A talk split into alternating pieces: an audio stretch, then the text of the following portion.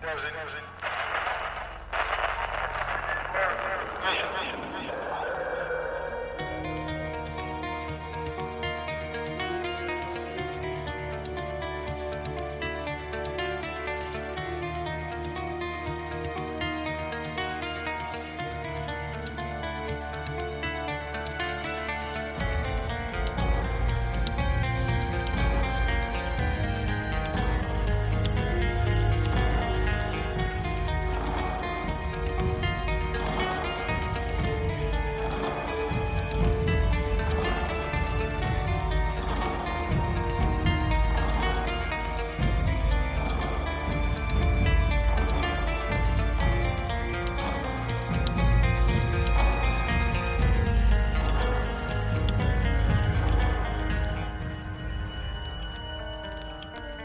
Good evening, and welcome to Here There Be Monsters podcast.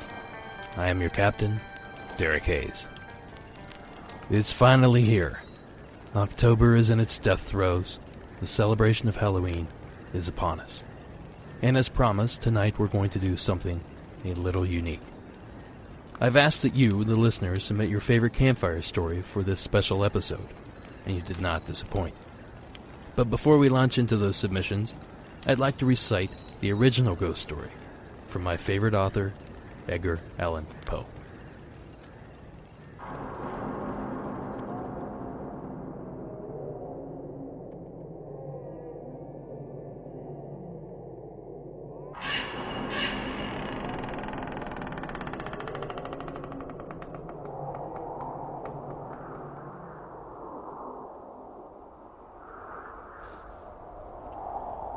Once, upon a midnight dreary, while I pondered weak and weary over many a quaint and curious volume of forgotten lore. While I nodded, nearly napping, suddenly there came a tapping, as if someone gently rapping, rapping at my chamber door. "'Tis some visitor, I muttered, tapping at my chamber door. Only this, nothing more.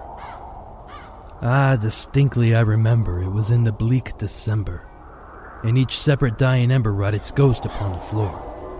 Eagerly I'd wished the morrow, and vainly I'd sought to borrow from my book surcease of sorrow, sorrow for the lost Lenore, for the rare and radiant maiden whom the angels name Lenore, nameless here forevermore.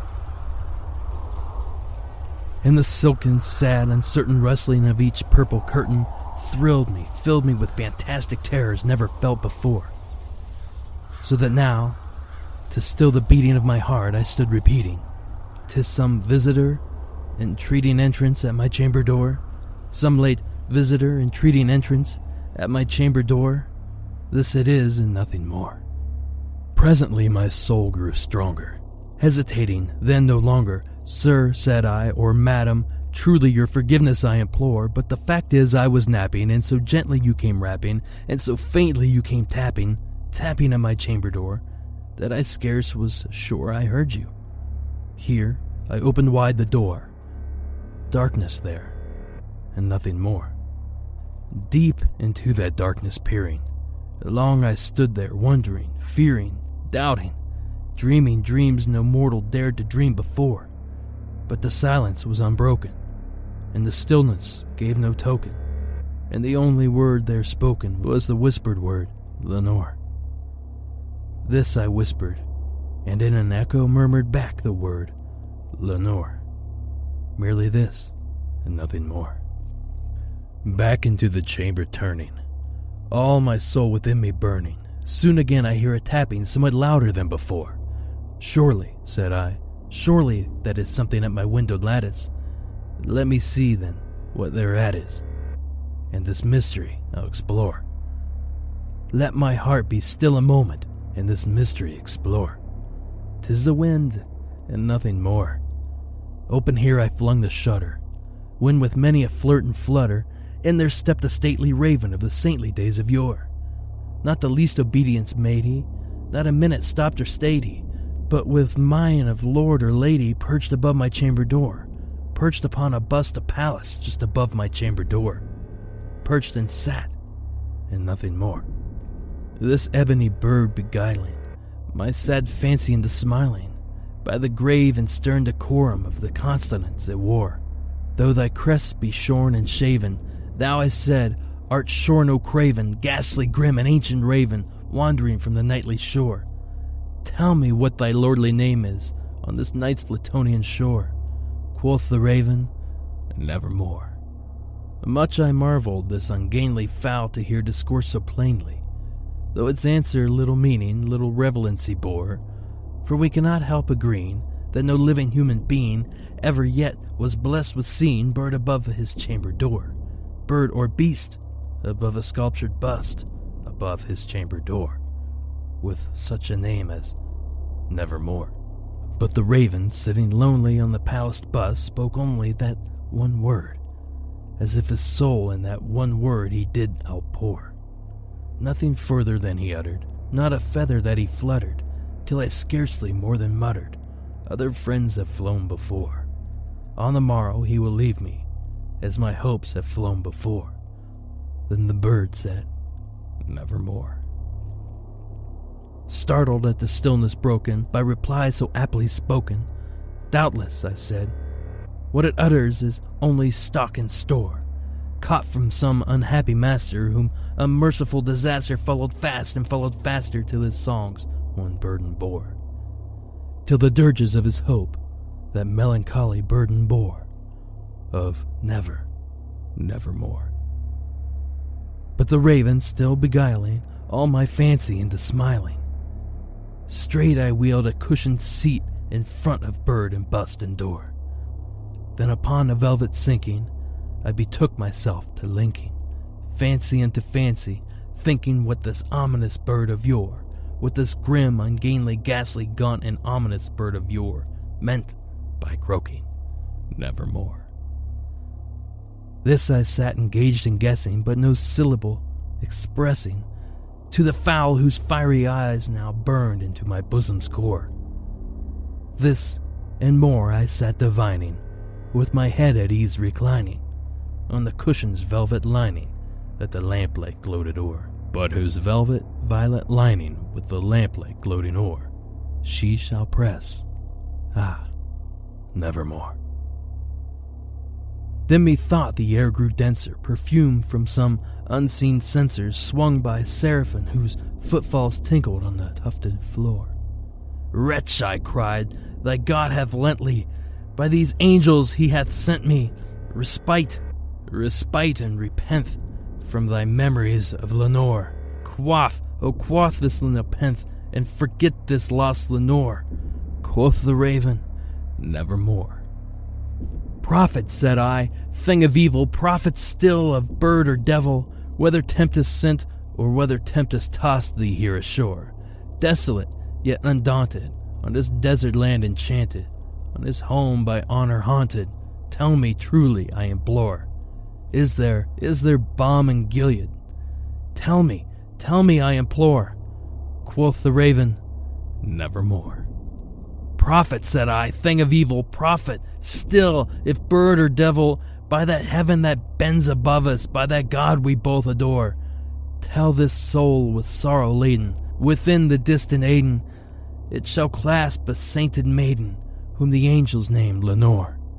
Clasp a rare and radiant maiden, whom the angels named Lenore. Quoth the raven, Nevermore. Be that word our sign of parting.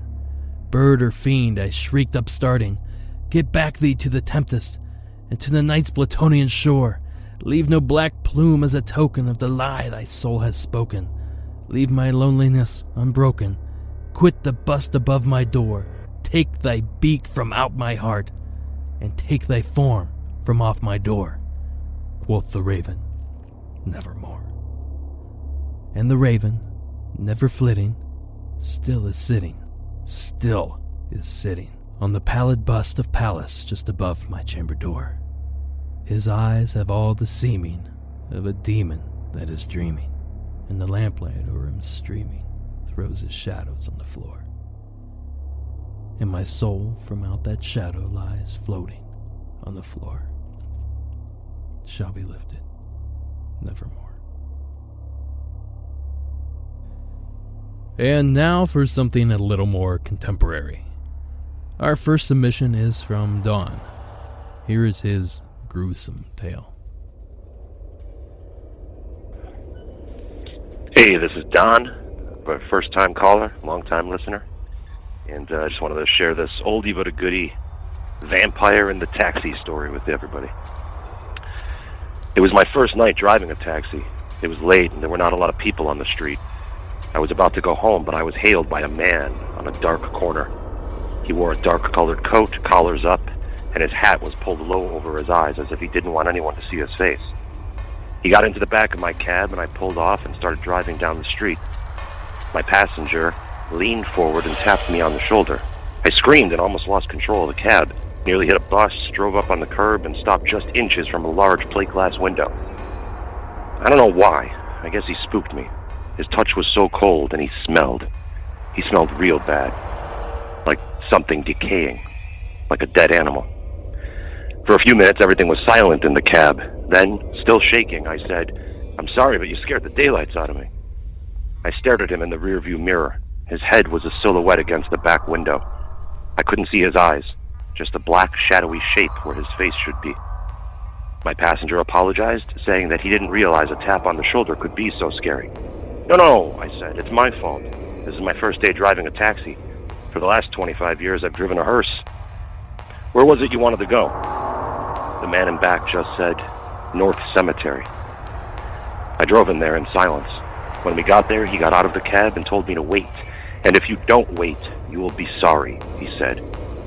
Well, I didn't feel very comfortable, but I wanted the money, so I waited. After a while, he came back, and as strange as it may sound, he seemed to be wiping something from his hands. As he slouched down in the shadows of my back seat, the man just said, South Cemetery. So we drove, and when we got there, the same thing happened again. He told me to wait for him. I was feeling more and more uncomfortable, but I waited. I wondered what he could be doing in the cemetery so late at night. What business could he have there? He returned to the car, brushing something from his clothes. I didn't ask him any questions. He returned to the darkness of the back seat and seemed to be wiping something from his mouth. When he was done, he just said, East Cemetery. Although very frightened, I was determined to get my money. My curiosity got the better of me, and despite my fears, I was determined to see what he was doing. So this time I followed him into the dark cemetery. I tiptoed behind him, stepping softly through the long grass and the muck. I watched him as he walked silently among the headstones. He seemed to be looking for one in particular. He came to a fresh grave, then fell to his knees and used his hands to scrape and dig at the earth until he got down to the coffin. I was barely breathing, afraid he would hear me. I was terrified, but I couldn't run away. My legs felt like dead weight. I was rooted to the spot. I saw him open, open the coffin lid, and as he bent over the coffin, I could see inside it. I caught a glimpse of the features of a fresh corpse lying in the open coffin. I was so terrified I couldn't move in darkness. Then the man stood up. Perhaps he heard me breathing. Maybe he heard the gravel crunch underneath my shoes. He came straight towards me, quickly, almost running, but it didn't seem like running. It was as if he was gliding fast and silent over the grass. In seconds, he was upon me, grasping my shirt and pulling my face close to his. I smelled his terrible, decaying breath. I saw something dark and sticky dribbling from his mouth. I managed to stutter, Are, are, are you a vampire? He screamed, Yes! as he sunk his fangs deep into my neck.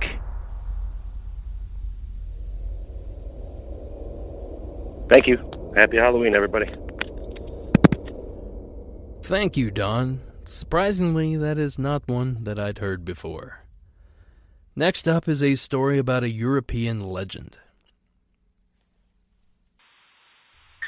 Hi, Derek. I'm a fan of the show, um, but I've never really had my own kind of encounter, so I wanted to call in and leave a submission for the Halloween special. So I could finally give a little bit of contribution to the show. So this is a little bit of Scandinavian folklore I picked up while I was studying in the region. I hope you enjoy. Do not go into the forest in winter if you can help it. If you cannot avoid it, you must be a strong-willed person, or you may fall victim to a Myling. Yearlings were human once. They were small babies and children until they were abandoned. Their mothers could not, or sometimes would not, care for them, and they would be left to die of exposure in the woods. Some yearlings are mere hours old when they came into being. Because a yearling has no grave, it cannot rest, and so it will search and search in desperation for the place where it belongs. They will trudge, trudge endlessly through the snow, thin, shaking, and wailing, unable to stop. If you see a yearling staggering through the snow, look away. Do not acknowledge its presence. If the yearling notices you, it will approach you. It will stare up at you with hollow, tearful eyes and clasp your hand with tiny, trembling fingers and beg for help.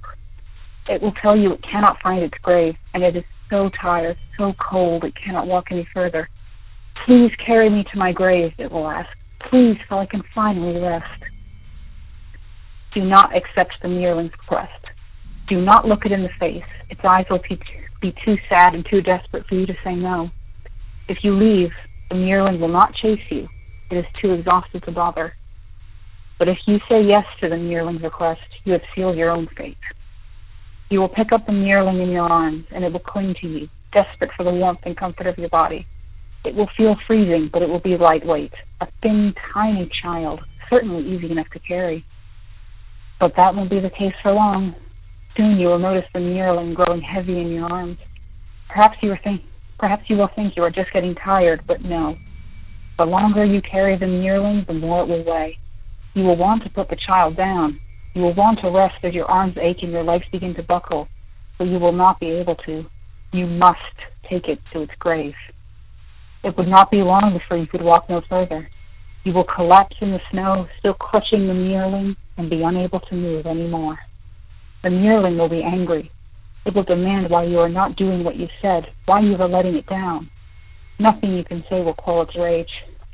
It will be so disappointed, so frustrated that you have failed it, that it will attack you. It will bite you, claw at you, dig its sharp little teeth and sharp little nails into your skin, and you will be too tired to move, exhausted from the weight of carrying the creature, and all you could do is lay there while it tears you apart piece by piece. Afterwards, when you are dead and the snow is soaked with your blood, the yearling will finally detach itself from your arms. It will cry, perhaps because it feels guilty, or perhaps it has once again been kept away from its resting place. It will leave your body behind, wandering off through the snow, hoping it will finally find someone strong enough to carry it to its grave. Thanks for listening, Derek. Hope the show keeps going and keeps going good. Thank you for your submission. I gotta be honest here, this sounds eerily similar to the Pukwudgie legends of the Bridgewater Triangle in western Massachusetts. Uh, very interesting stuff, and I'd be interested to see if there's maybe some sort of correlation between the two folklores. Our next submission is a Cthulhu inspired original submitted by Christopher. Though I live in New Mexico now, about as far from the ocean as it's possible to be, I grew up in Scotland, in a remote coastal village by the name of Skerries. Skerries was, perhaps still is, little more than a few houses huddled around a harbor. A once lively fishing port reduced through generations of hardship to just a few idle trawlers, its population shrinking year after year until one day it will simply cease to exist. Growing up in such a place, I was a lonely child, dreamy and forlorn. During term time, I attended the village school with a handful of other children, of all different ages. Having no friends of my own age, I spent my summers wandering along the coast, imagining myself an adventurer in far off lands, exploring all the secret nooks of my private kingdom. The coast in that part of the world is quite imposing, bleak and beautiful. All granite cliffs and lonely bays with, with rocks standing like dark sentinels amidst the sucking tides. Odd noises are common there, and often on my wanderings I would think for a moment to hear certain strange noises coming from the ocean, only for the sounds to stop just as abruptly as they had started. Like my parents, I generally put these things down to the sounds of the ocean, distorted by the imagination of a lonely young boy. When I was about 13 years old, however, something happened to me one summer afternoon which would change my perception forever. It was a warm summer afternoon, and I was in the shallows of a secluded bay, idly poking through the rock pools for crabs, daydreaming of some fantasy realm as usual, I was enjoying myself, the sun on my back as I waded through the shallows, searching through the kelp with a plastic spade to see what I could uncover. Gazing down into the rippling waters, I became aware of a sound coming from somewhere beyond my sight. A voice raised in a haunted melody. The voice had an eerie, unearthly quality to it, and I did not recognize it as any language I had heard before. These sounds touched something inside me, stirring feelings of longing that my young heart had never known before. Barely knowing what I was doing, I crawled to the top of a large rock and peered out over the waters. Out in the center of the bay, a lone rock rose above the waters, and on this rock was a young woman, completely naked, facing forward me, singing that haunting melody. Her skin was pale as marble, and I could see what looked like seashells and pieces of kelp intertwined in her hair. She reminded me of a painting of a sea nymph that I had seen somewhere before. The same entrancing mixture of innocence and seduction showed in her delicate features. It seemed as if she had always been there, waiting for me. Our eyes met, and a gentle smile passed across her lips. I was entrapped. I drifted half awake for what seemed like an eternity her voice filling my entire awareness.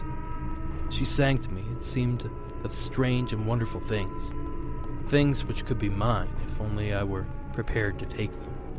Finally, some instinct awoke me, and I found myself teetering at the edge of the large rock, just a few feet above the waters, poised, as if I were about to dive in. I jumped back with a yelp, fully aware my desire now horribly replaced by fear. Out in the bay, the woman had disappeared, though it seemed as though the singing had only ended a moment before.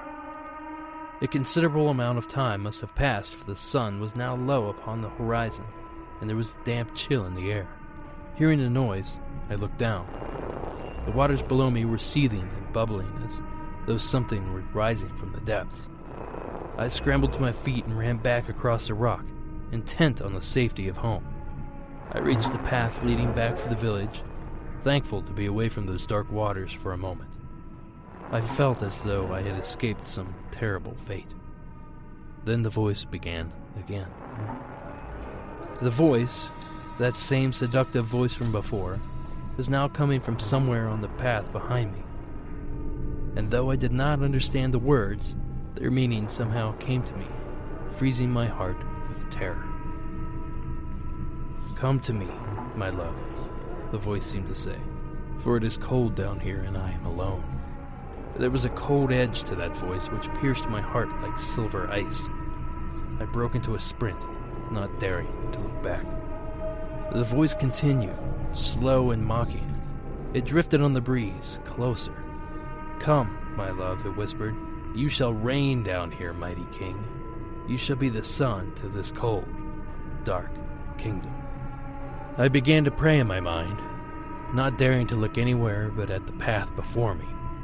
It drifted closer, its voice almost in my ear, and though I choked and sobbed, the voice rose above everything, soft and insistent. It whispered to me of a vast abyss, of the dreaming court where I would sit for all time, watching over my kingdom with empty eyes, as blind as the pale things that made their homes amidst my entrails. I was hysterical, my breathing coming in gasps, limbs flailing, almost caught. Still, it drew closer. I saw it clearly in my mind's eye then. No longer a seductive nymph, but now revealed as an ancient hag, flesh hanging like tattered rags, seaweed tangled in its lank hair, its eyes burning pits of despair. A claw stretched out toward me, mere inches away. The path turned a sudden corner, and I saw before me the stone cross which marked the parish boundary, wine colored and alive in the rays of the setting sun. Something stirred inside me then, a flicker of hope. With final desperation, I surged forward.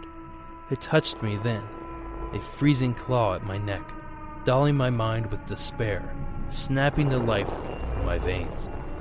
But then, as I faltered, even as I was almost lost to the abyss, my hands touched the warm stone of the cross.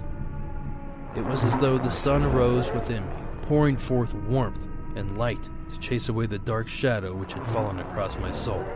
There was a final, ear piercing screech of rage, and the memory of that freezing touch faded away. I clung weakly to the cross, gasping and shaking as relief coursed through me. It was gone.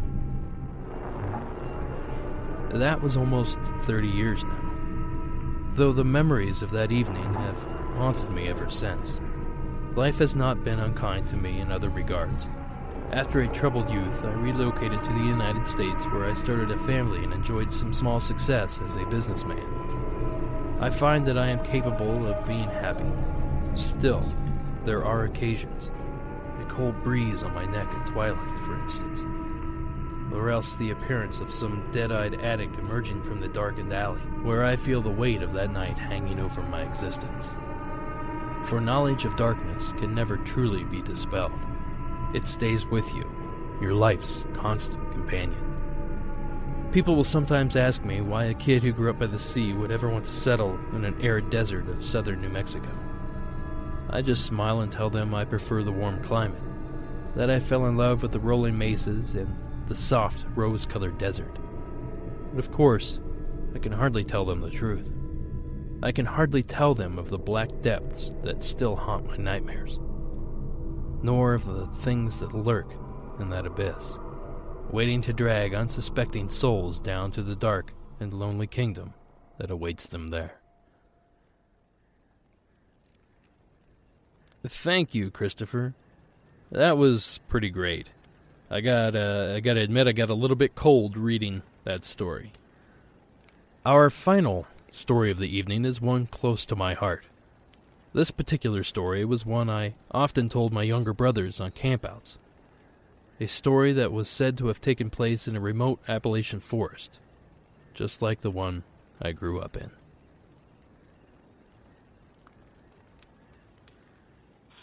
Hi, um, I love the show, and uh, this story is for the Halloween episode. So it's a fictional story. Um, this is a story that I personally loved growing up, and maybe some other people listening out there love it as much as me, and it'll bring back some memories. So here it is. The trials and tribulations of living in today's modern society can tend to wear on your nerves. One can grow very weary of dealing with bills, taxes, insurance, traffic, pollution, and keeping food on the table. And oftentimes the whole thing can make you want to holler and throw up your hands. And that's exactly what old Bill Smith did. He gave up all the luxuries, and if you ask me, some of the necessities of modern life. And he loaded up just the barest of essentials and his three hunting dogs into his truck and moved way up into the North Georgia mountains. Smitty, that's what all of us folks in town called him, figured it wouldn't be that much of an adjustment. After all, he loved hunting, fishing, and the great outdoors and he did have the companionship of his three best friends, his dogs, I know, you know, and Comtico Calico. What more could a man ask for? Smitty built himself a nice little cabin way back in the woods. It wasn't very big, it was just enough for him. The cabin only had two rooms, one he used for the bedroom and the other for everything else. He had built himself a nice big fireplace where he could cook his food and warm his body on chilly nights and he planted himself a nice little vegetable garden on the side of the house and would hunt and fish for most of his food. But at least once a month he'd drive the 25 miles down the mountain to the little store to buy those things he couldn't provide for himself. During the warm months, he had no problem catching game and fishing, but the colder months proved to be a little more difficult to keep his stomach full. Well, it was on one of those cold wintry nights that Smitty went out to his storage shed to see what he could find for dinner. And all he found was a small piece of fatback meat and a handful of rice. There was too much snow on the ground to travel the 25 miles to the store, so he had to make do with what he had. He ate the fatback and a little bit of the rice and gave most of the rice to his and the boiled water to his dog. After all, they had to eat too. He called out, I know, you know. Comtico Calico, come on, doggies, and get you some of this dinner. And the dogs came running as fast as they could and lapped up all the rice mixture. Smitty was still a little hungry, but there wasn't much he could do about it, so despite the protests of his grumbling stomach, he stroked the fire in the fireplace to keep the cabin warm and he went to bed. The sound of the wind blowing around in the tiny cabin had almost lulled him to sleep when he heard something. He opened his eyes and saw a shadow on the wall. He eased out of bed and tiptoed into the other room, and there he saw the oddest looking creature he'd ever seen. It was short and stubby, with pointed ears, and short, fat feet with long claws, and it had a long, bushy tail. There were no open doors or windows, so he was a little confused about how the funny looking thing had gotten in. He quietly picked up his axe, crept over to the odd critter who was devouring an insect of some sort, raised his axe, and came down squarely on the creature's tail. Smitty turned to catch the varmint, but he was just too quick. It hurriedly escaped through the wall. So Smitty was left standing there with this long, bushy tail and blood-laden axe in his hand, and no sign of the funny-looking creature. He was about to throw the old tail out the door when his growling stomach reminded him of how hungry he was. So he took the tail, cleaned it, cooked it, some of the herbs from his garden, and he ate it. And it didn't taste that bad. Kind of tasted like chicken. With his stomach finally full, Smitty got back into his warm, cozy bed. He had just drifted off into a deep sleep when a strange sound awakened him. Sounded like something trying to scratch its way into the cabin, probably a raccoon. Smitty knew that if he stayed really quiet, it would probably just go away. So he stayed as quiet as he could, and then he heard a strange, otherworldly voice which hissed, Taily-po! I want my taily-po. So he thought the wind was playing tricks on his ears, but then he heard it again. Taily-po, taily-po, I want my taily-po. Smitty jumped out of bed, flung open the door, and called out to his dogs. I know, you know, Comtico Calico. Come on over and see what's making that noise. The dogs came running, barking, sniffing, but they didn't find anything so Smitty put the dogs back outside and he went back to bed. Sleep had just eased itself into Smitty's body when he heard the voice again. This time, the scratching sounded like it was at the window, and whatever it was really, really wanted to get in. But the scratching seemed to be on two walls at once. Smitty called out, Hey, hey, hey, who's that at my door? Get out of away from there. Then he heard the strange voice again, only this time a little louder. Taily-po! Taily-po! I want my Taily-po! Taily-po! I'm coming to get my Taily-po! Old Smitty, who wasn't one to frighten easily, was getting a little shaky. This was getting really weird. So he eased to the window and called, I know, you know, Comtico Calico, come on over here and see what's scratching at my door The three dogs bounded up to the porch and they sniffed around and barked, barked, sniffed, found nothing at all. Smitty decided to stay up for the rest of the night to protect himself and his dogs in his little cabin. He pulled a chair next to the fireplace, grabbed a blanket from his bed, and settled in for the rest of the wind-chilled wintry night. He soon dozed off again. It was almost dawn when Smitty woke with a start. The sound of the scratching seemed to reverberate from every area of the cabin he searched frantically for his axe, his rifle, or something to defend himself with, but he couldn't find anything. The scratching grew louder and louder and louder, and then the voice. Taily-po! Where's my Taily-po? Give me back my Taily-po! Smitty yelled back, Leave me alone, I ain't got your Taily-po. And then he called, I know, you know, Comtico Calico. Come on out and protect your old master. This time, dogs didn't come, so he called them again. I know, you know, Comtico Calico, come on here, doggies. He waited and waited, but still not one dog came running. He'd never been so scared in his life. He ran to his bed and jumped in. The scratching voice grew louder and louder and louder. Smitty yelled back as loud as he could. I ain't got your taily-po. Why don't you go leave me alone go about your business? I ain't never hurt nobody. Just leave me alone. Scratching seemed to be inside the house now, and the voice was getting so loud it was deafening. Taily-Po! You took my Taily-Po! Now I'm gonna get it back! Give it to me now! Smitty pulled the cover over his head and stayed as quiet as he could, scratching was now in his room. Taily-Po! You better give me back my Taily-Po! Smitty then felt the thing scratching up the bottom of the bed and onto the cover. Smitty eased the cover down to see what was steadily approaching. Then he saw a short, stubby figure with pointed ears, fat feet, long claws, bloodshot red eyes that glowed in the dark, eyes that seemed to burn straight through him. Before he could pull the cover over his head, the thing pounced on his chest, looked straight down at him, and said, You've got my Taily-Po, and now you better give it back to me. Smitty yelled, I ate it! I ate your Taily-Po! It's gone! And that thing started to scratch and claw and tear away poor old Smitty, trying to get its Taily-Po back. Smitty tried to fight it, but the thing was too strong and those claws were too sharp. Smitty's screams echoed through the dark mountains, then stopped, leaving a chilling silence. After a month or two without hearing from Smitty, the folks who owned the store at the base of the mountain went up to the cabin to make sure everything was all right. When they got there, they found his cabin torn to shreds but no sign of Smitty or the dogs. They searched through the woods and called for him. Smitty, I know, you know, come Chico Calico.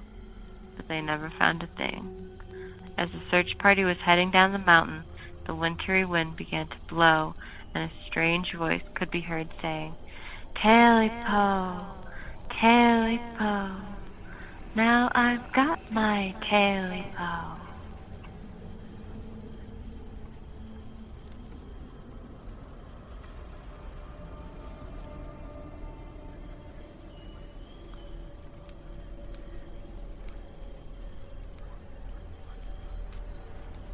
I gotta admit, I love that story. Well, that does it for this special Halloween episode of Here There Be Monsters. I hope you enjoyed hearing these stories as much as I did. Before I sign off, I want to remind everyone to please rate and review the show on iTunes. Your input goes a long way to not only improve the show, but also spread the word. Also, if you've had an encounter and would like to share your story, please give the hotline a call at 1 888 608 NIGHT. That's 1 888 608 6444. It's come to my attention that the audio recording system I use to record the calls has had a recent glitch. So if you've submitted a story in the past few weeks and haven't heard yours on the air, please reach out to me. Hopefully, we can get everything cleared up so we don't miss a single story. Alright, folks, that does it for this episode. Thank you all for listening happy Halloween, and until next week.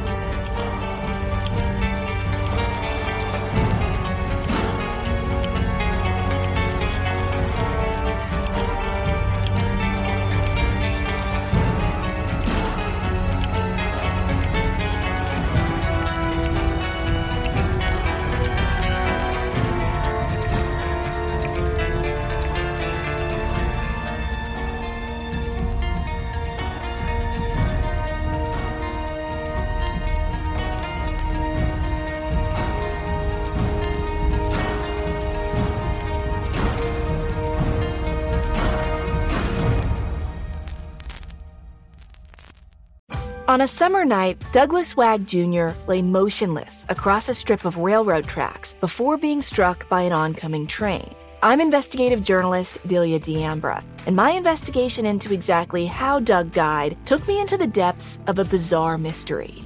It was really hard to understand what was fact and what wasn't. A mystery that has led me from one suspicious death to another. Listen to Counterclock now, wherever you listen to podcasts.